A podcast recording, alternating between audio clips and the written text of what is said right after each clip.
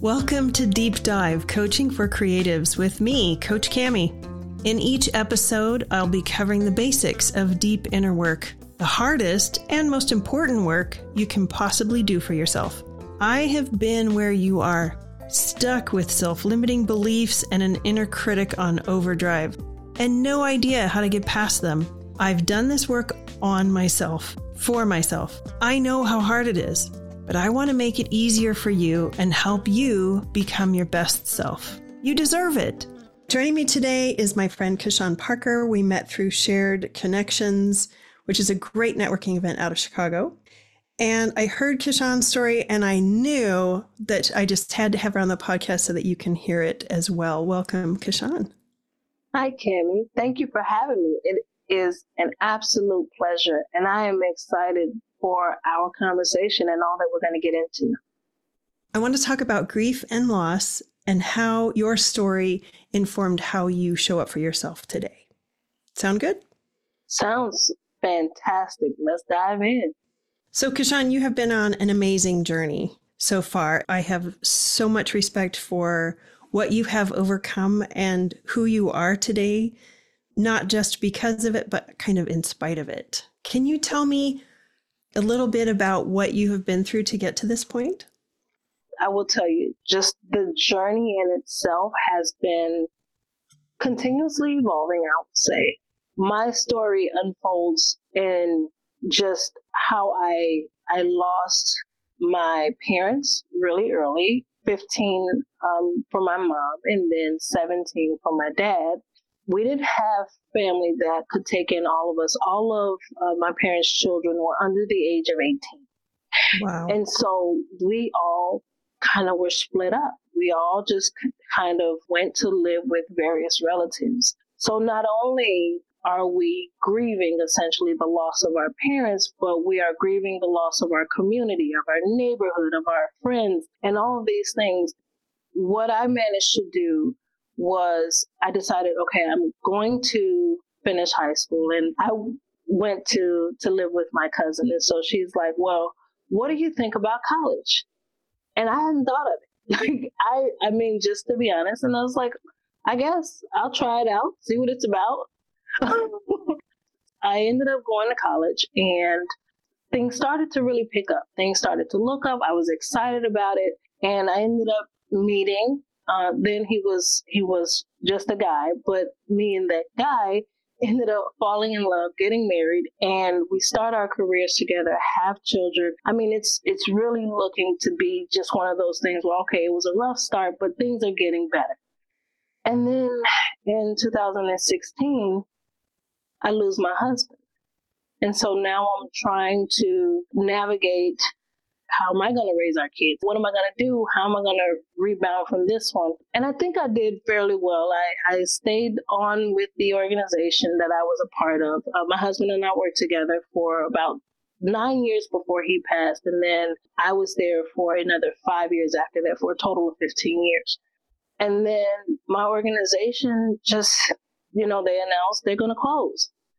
And so the option was, you know, you could go and relocate uh, and it was, I mean, literally halfway across the country. And I'm thinking, that's not ideal. I like, I can't, I, I can't see that. But what was really burning inside of me was the idea that things can change in an instant. And so, what part of this can I create where I feel like I have some level of, of control, where I could stabilize? Because stabilization is important to me. From that, I went on this journey of personal development, leadership development, and all the things. And out of that evolved my business model around just that, helping individuals become the better versions of themselves. You know, I use that kind of as the pillar foundation for everything that I do. And it's just been a phenomenal journey. But it all started with, you know, my own personal stories around what I'm telling myself about loss, what that means, and then what I want on the other side of that. And I was just like, I'm not sure where this evolutionary journey is going to land, but where it's leading, I'm all right with it. Mm-hmm. Well, that that journey has proved more than once how resilient you are. Yeah. Did you ever um, think as a as a little kid that this would be what you're doing? Absolutely not. I mean, earlier on in my childhood, I could remember. I used to love to play school, right? And, and you know, my siblings, if they heard this, they would just fall out laughing because I love. We would just get home from school, and immediately I want to go and I want to play teacher. I had to be the teacher. That was important. And then I remember just thinking, well, I don't really want to do that because all they do is stand up in front of a classroom and point all day. And so I was like, well, I love, I love, fascinated by the criminal justice system. And I thought, well, maybe I could go in and just go into law school. And actually, that was one of my earlier majors when I went into college. I was majoring in liberal arts, which was designed and crafted around me going on to law school. And I had a professor and taking some of my earlier law classes, and I was just, I wasn't understanding it. It just, it wasn't making sense. Just the need for critical thinking and analysis that evolve outside of just the moral compass of what you should do. I'm, I'm very firm on the moral compass. And he's like, I don't know if if law school is is kind of your thing. and I was like, you know, I was taken back by that because up until this point, nobody had ever told me what I couldn't do. It was more of the encouragement of everything that I could do. So it was like it it was arresting to my to my body. I'm just like, what do you mean? But I led with that. So I, I completely reshifted my major. I did writing and math because I love just math really, and writing just was like a no brainer. I was like, okay, well, fine, it's not law, but what else can I create from this? And and as I'm I'm reliving this, I'm like, that is really interesting how I, I, never thought. I never thought that I would be an entrepreneur. I never thought that I would be in a position to impact and reach so many but as I reflect back, I know that that was always in the in the background, right? I wanted to play teacher because I wanted to share things. I wanted to go into the criminal justice system because I wanted to make change. I wanted to make an impact. So all those things are showing up. It's just not showing up the way that I thought it would. yeah. Have you heard the story of God's deaf waiters?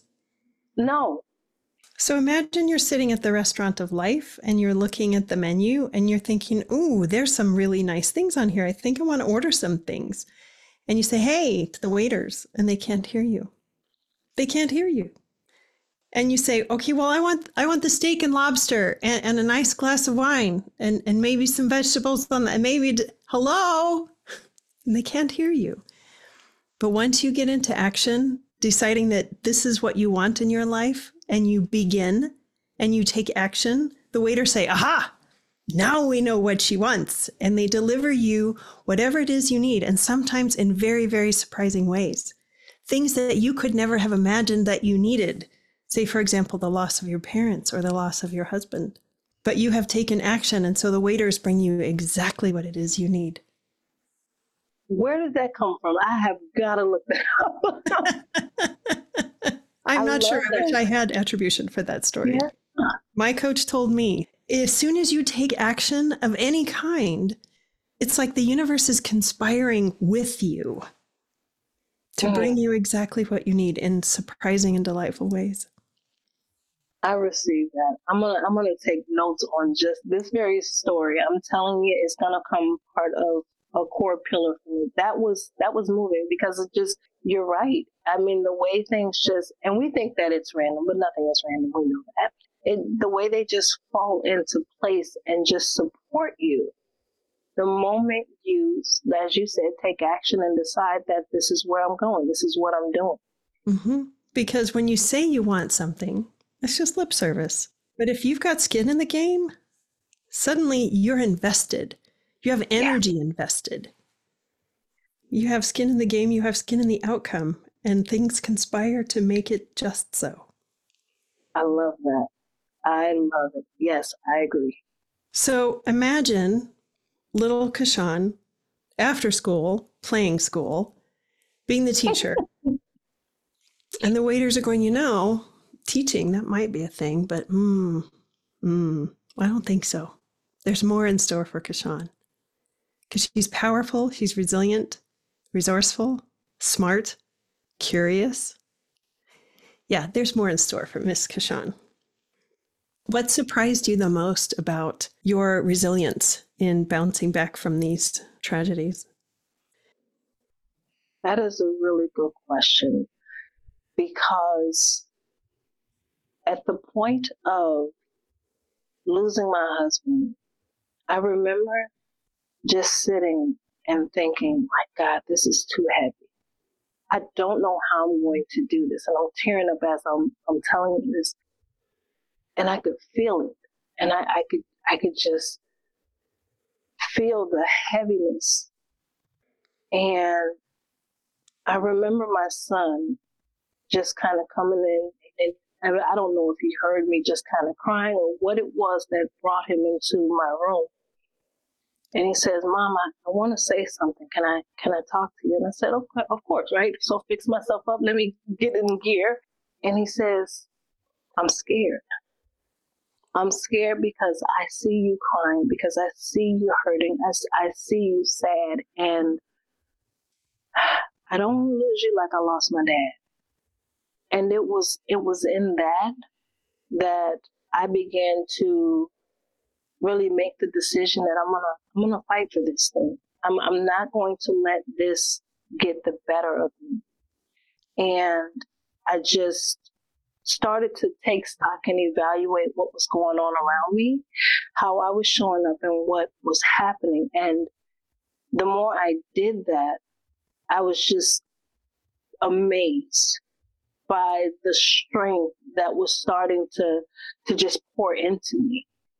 And that I think has been the most surprising part of this. When I look back, I can't even believe it sometimes. I'm just like, it nearly, it, it, I mean, it was strong enough to break you and look at you. Like it's even stronger now. It's like, it defies logic. I can't explain it, but I feel it. And I trusted enough to know that I am one, I'm more loved than I think I've, I've ever realized. And two, I'm covered. I'm so covered in, in what is happening. And for me, that provides safety.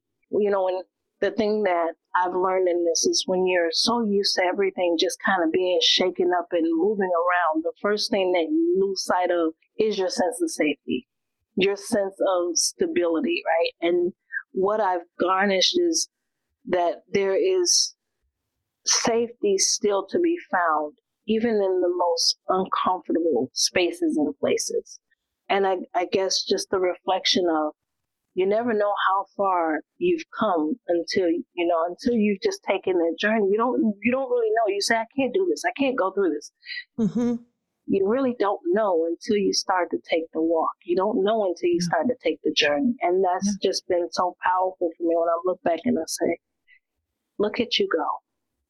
And I know what it took. I know, you know, just where I was. I used that moment because that was really the, the turning point for me of being just completely empty and depleted and just really at, at rock bottom. And my baby said, no, mom, we, we kind of need you here. Come here how, old were your kids at the time?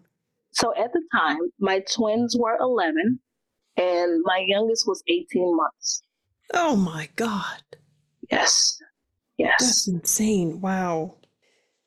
So I want to point out something that you said that maybe listeners can relate to that you were in the grief.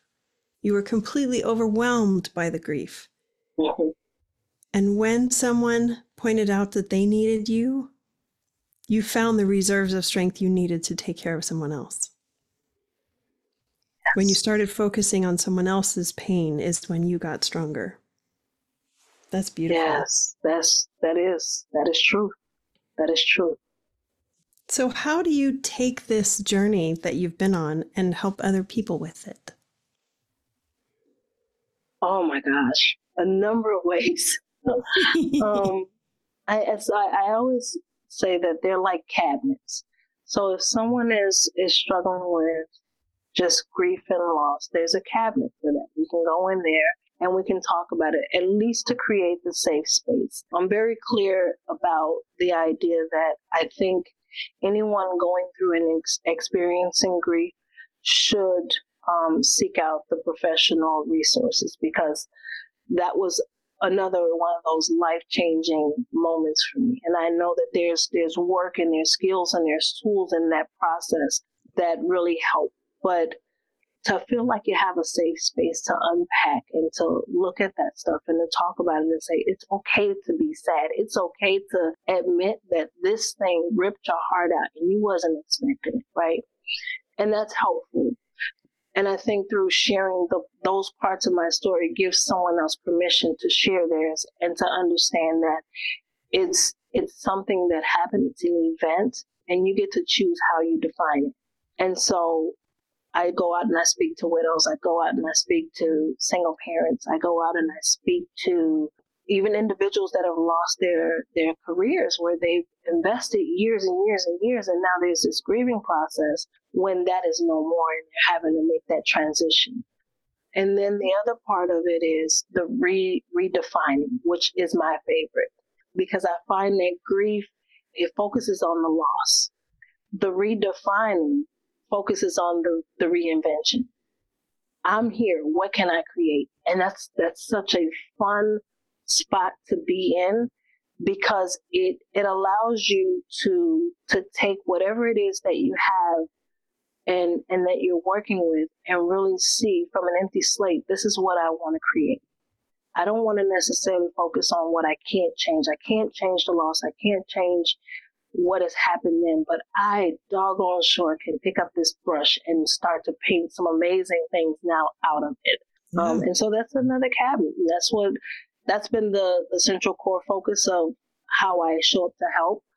Again, I create the space to talk about the grief, but then my next thing is, what do you want to do? What do you want to create? How do you want this to show up for you in your world today? And we create some amazing things. Mm-hmm. It's a difference between a fixed mindset that says, I can't do this because I don't have this or I don't have him or her.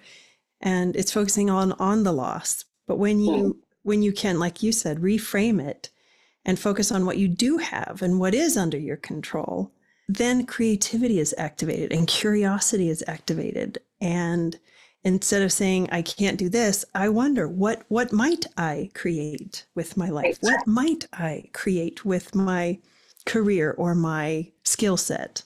Yes. After this journey and after you decided okay i'm going to help people get over this hump how fulfilling has that been for you oh my gosh i just got chills thinking about it it is so fulfilling the moment that I stepped into this journey to decide, okay, I am going to do the best that I can to serve. It was more like as I touch, I'm also touched. So it's it's like this never ending reservoir of of healing, of nourishment, of gratitude, of appreciation for all of it. I think that's that's been the, the outstanding piece of it. I can respect and understand each and every one of those situations, not from a sense of poor old me, but as in thank you. Because I'm not sure this version would ex- have existed or come forth under any other circumstances. So thank you because she is absolutely amazing. And it is through that that I show up and I'm, I'm listening to these amazing stories. I'm hearing these wonderful people just start to step in their power.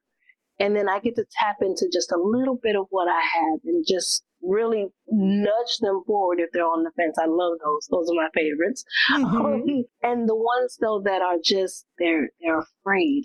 You know, I'm just like, Sean, you remember that. You remember when you were just you couldn't hardly walk because you couldn't see it. You know, how can you reach them? And it's so filling. It is, it's a blessing. It is a blessing. I mean, really is. Yeah. What do you wish that most people knew before they came and talked to you? I think the thing that I wish most people knew is that there is no right or There's a lot of guilt and regret and shame and oh, I wish I had and oh, if I would have and oh, I should have. And we spend a lot of time just kind of unpacking that space to allow for permission for the process. And my favorite question is Would anyone know this version of you had that been different? And all the time, every single time that answer is no. It's like, so you needed it. You, you know, just no guilt, no shame, no regret, no second guessing, just acceptance. Yeah, it's radical acceptance without judgment. It is. It is. What do you wish people knew about you? Before meeting me? Yeah. I wish that they knew and really understood the process that it has taken to get to this version. I am talking years and years and years of continuously falling down. I, I think the one thing that I come across is, you know, we have this super person effect when we go through things and it's like it costs something to get here. It's a process. I had those feelings. I had the feelings of guilt. I have the feelings of shame. And even today, there are some moments, if you catch me on the right day, at the right time, in the right space, that I'm just sitting with myself like, and I'm I'm missing, I'm missing moments never had. I'm missing experiences never shared. I'm missing just the thing. So it's a very real space. But I, I think that we sometimes get caught up in the idea that it has to be this quick switch that mm-hmm. you just flip and automatically it's better. How's that working is what I say, because it's not the case. it's never the case. it's never the case. It's never the case. yeah, that inner work time and effort and struggles and setbacks and it's not a, a switch that you can just flip on and off. It's it's work. Yes. And I think that when we carry the notion that it is an easy fix, I think it's, in my opinion, I think it's disrespectful to the process.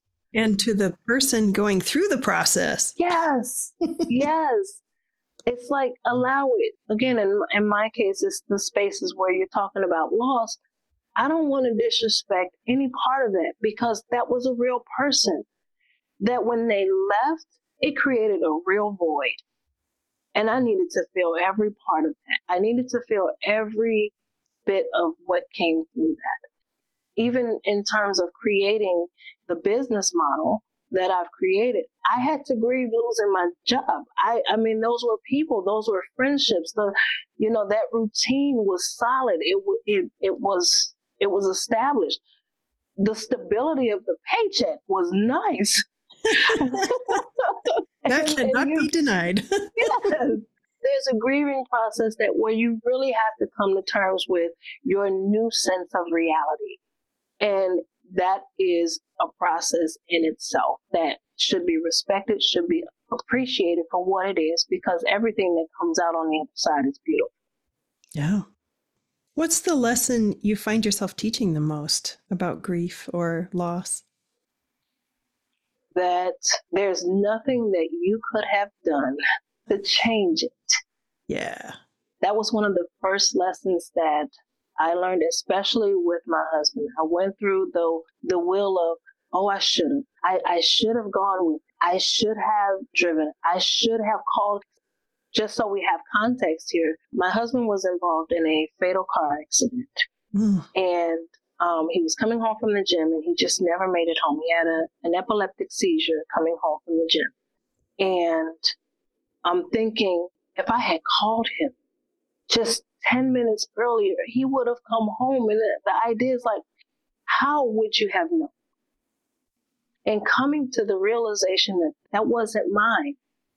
That was all about him and his journey. And, and yes, I am the recipient of his loss, of, of what has come through that.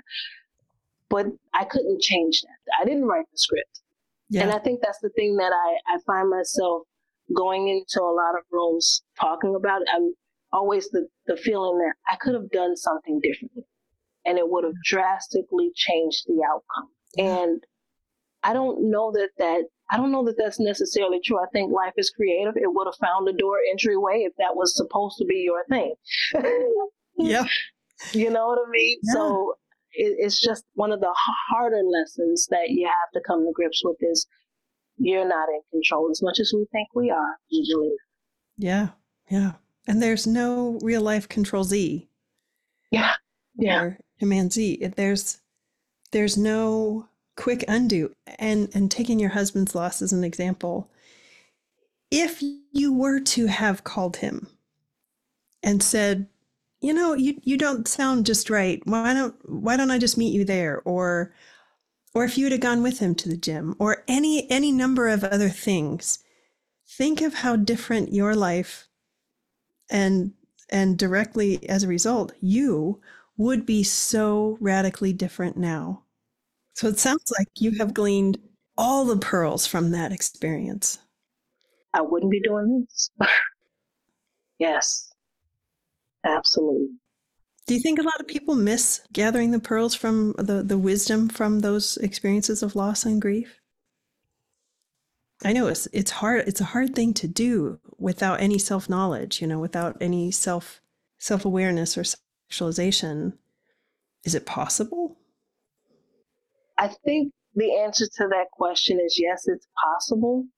But I think the the true reality is with our ability to have access to so much, it's almost like one of those fail safe. You know, when you go through loss and you go through grief, there's almost always a resource.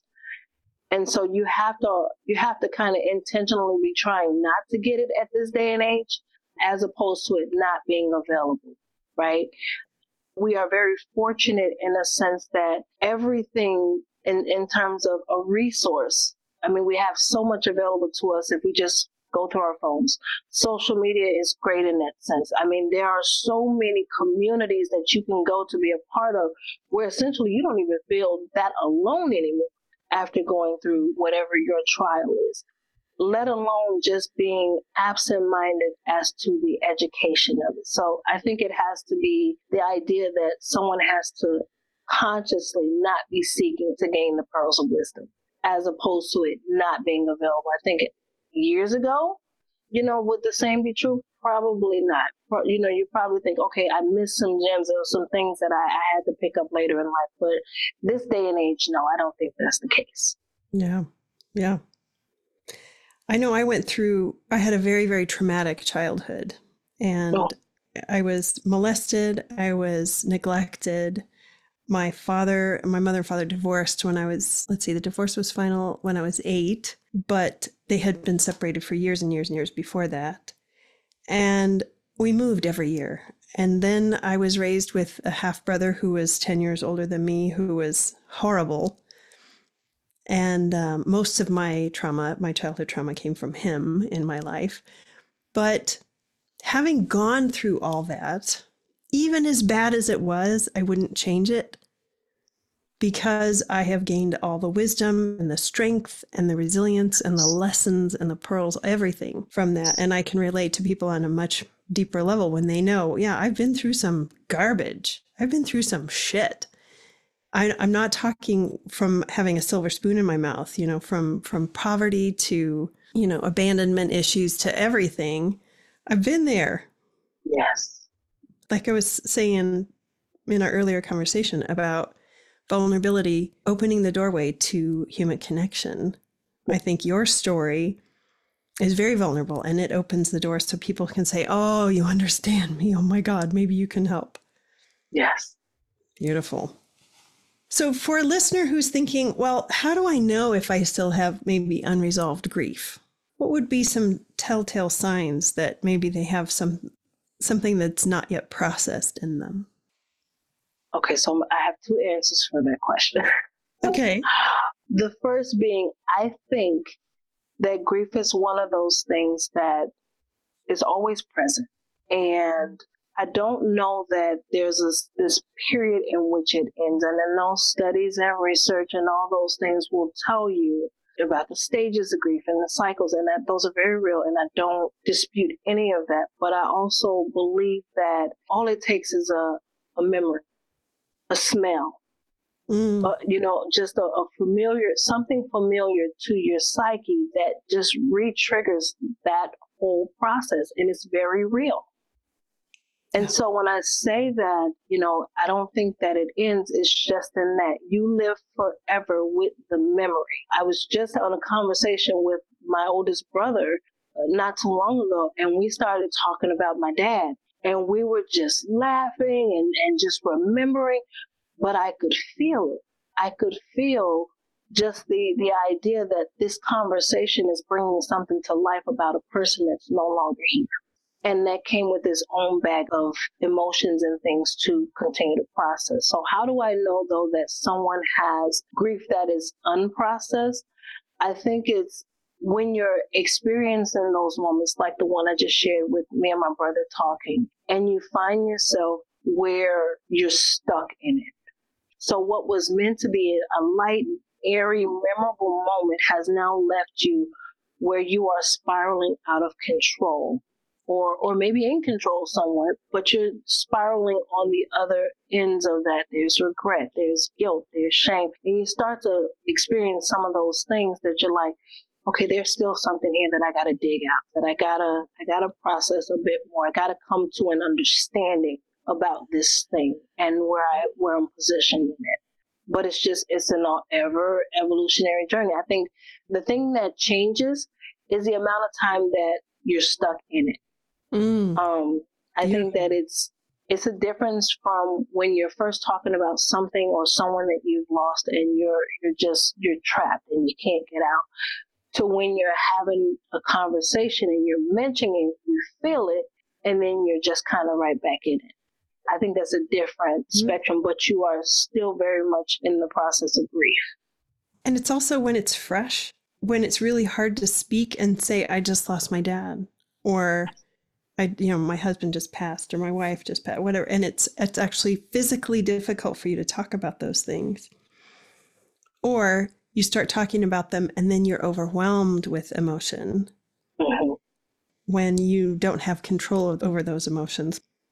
How has this work informed your latest book?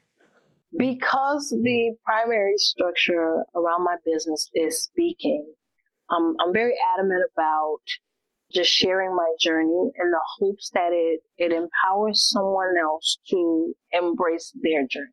And so one of the things that came to me was an opportunity to participate in a collaboration. And so um, my very first book, Voices of the 21st Century Women Empowered Through Passion and Purpose.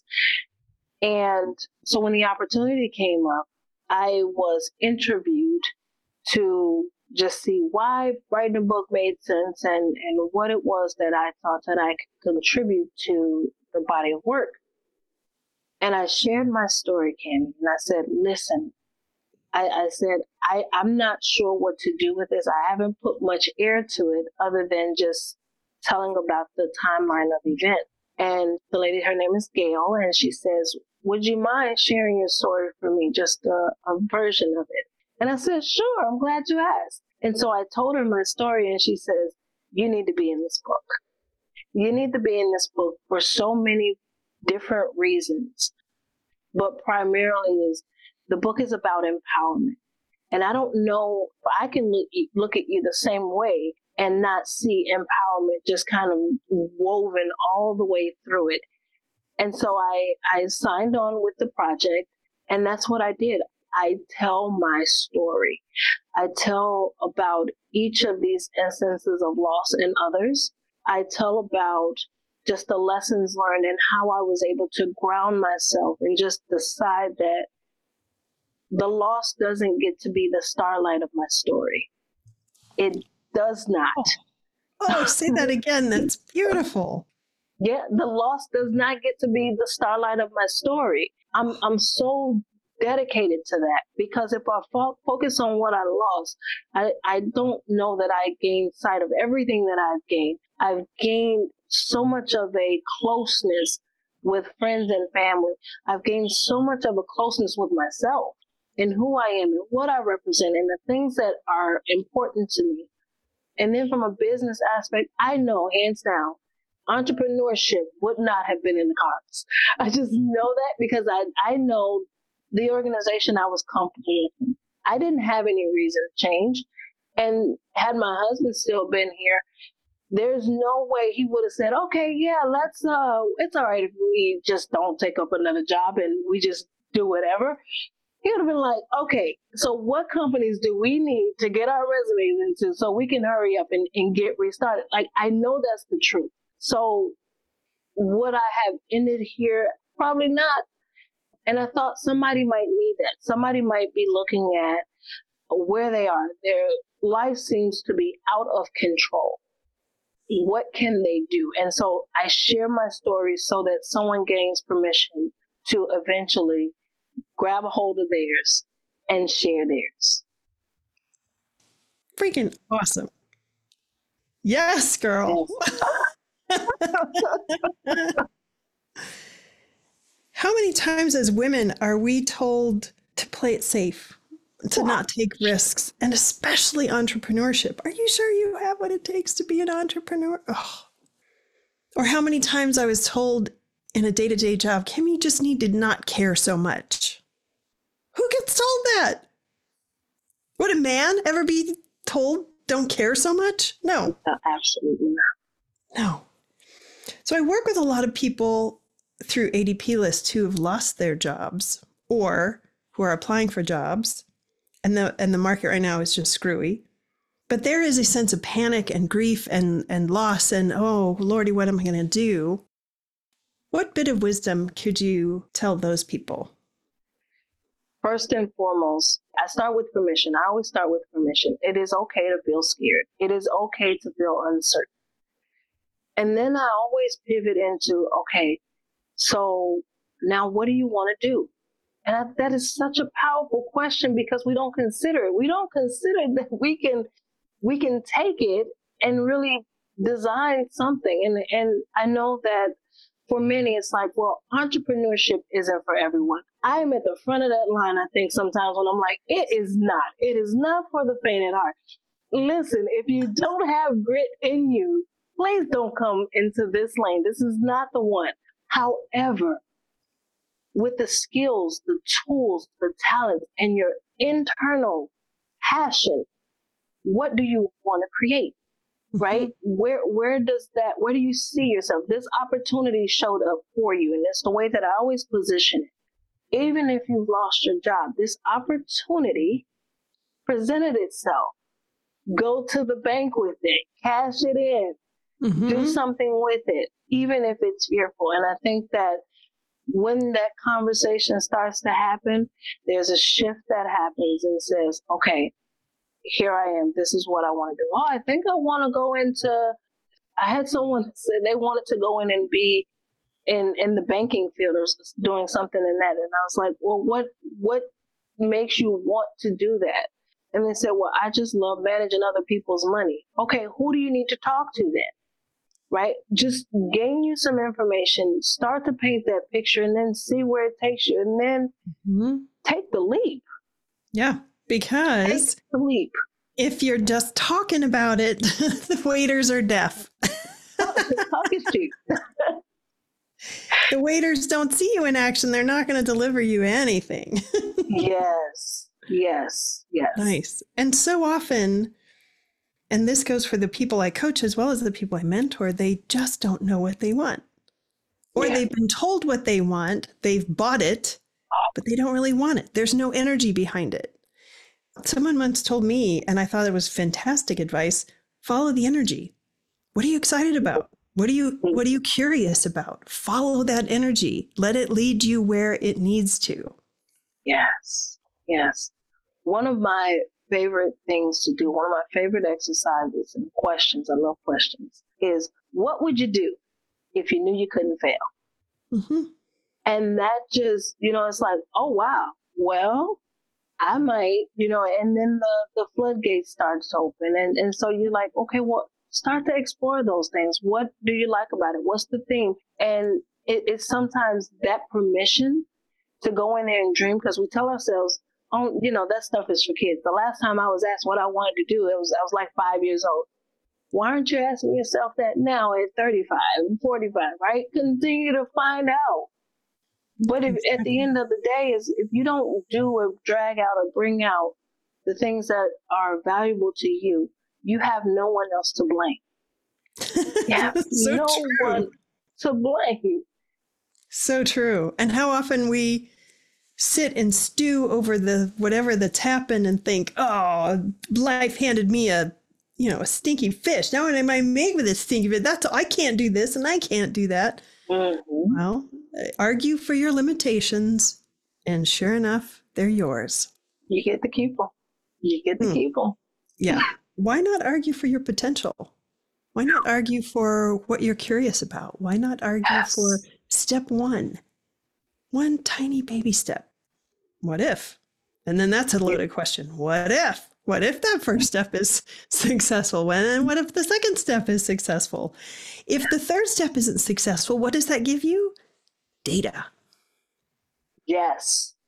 What do you do with data? You learn. You learn something from data. It's everything is an experiment anyway. I mean, hell, your whole entire life is an experiment. So what happens when you experiment and it goes completely south? Wow, wasn't that interesting? Radical acceptance, non-judgment. Hmm. Well, let's see. I learned that I really don't like being a waitress or I really enjoy working at a bank and managing other people's money or this entrepreneurial thing is freaking awesome and I want to do more of it. I mean, there's any number of data that can come your way from an experiment. Oh, absolutely. And what you choose to do with that information is entirely up to you. You know what? What's interesting is, so I I did not start out the gate with public speaking. It was actually one of the things that I was most fearful of, and I I remember having a conversation with my coach, and and I kid you not, she she mentioned it in like 2019. She's like.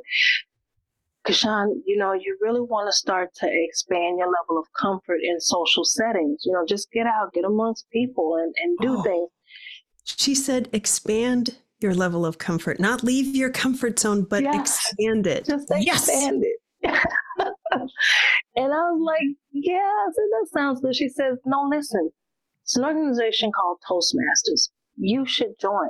It took me almost two years after she mentioned that to just say, you know what, why not give it a shot? And when I did, oh my God, you can't shut me up now. Too late.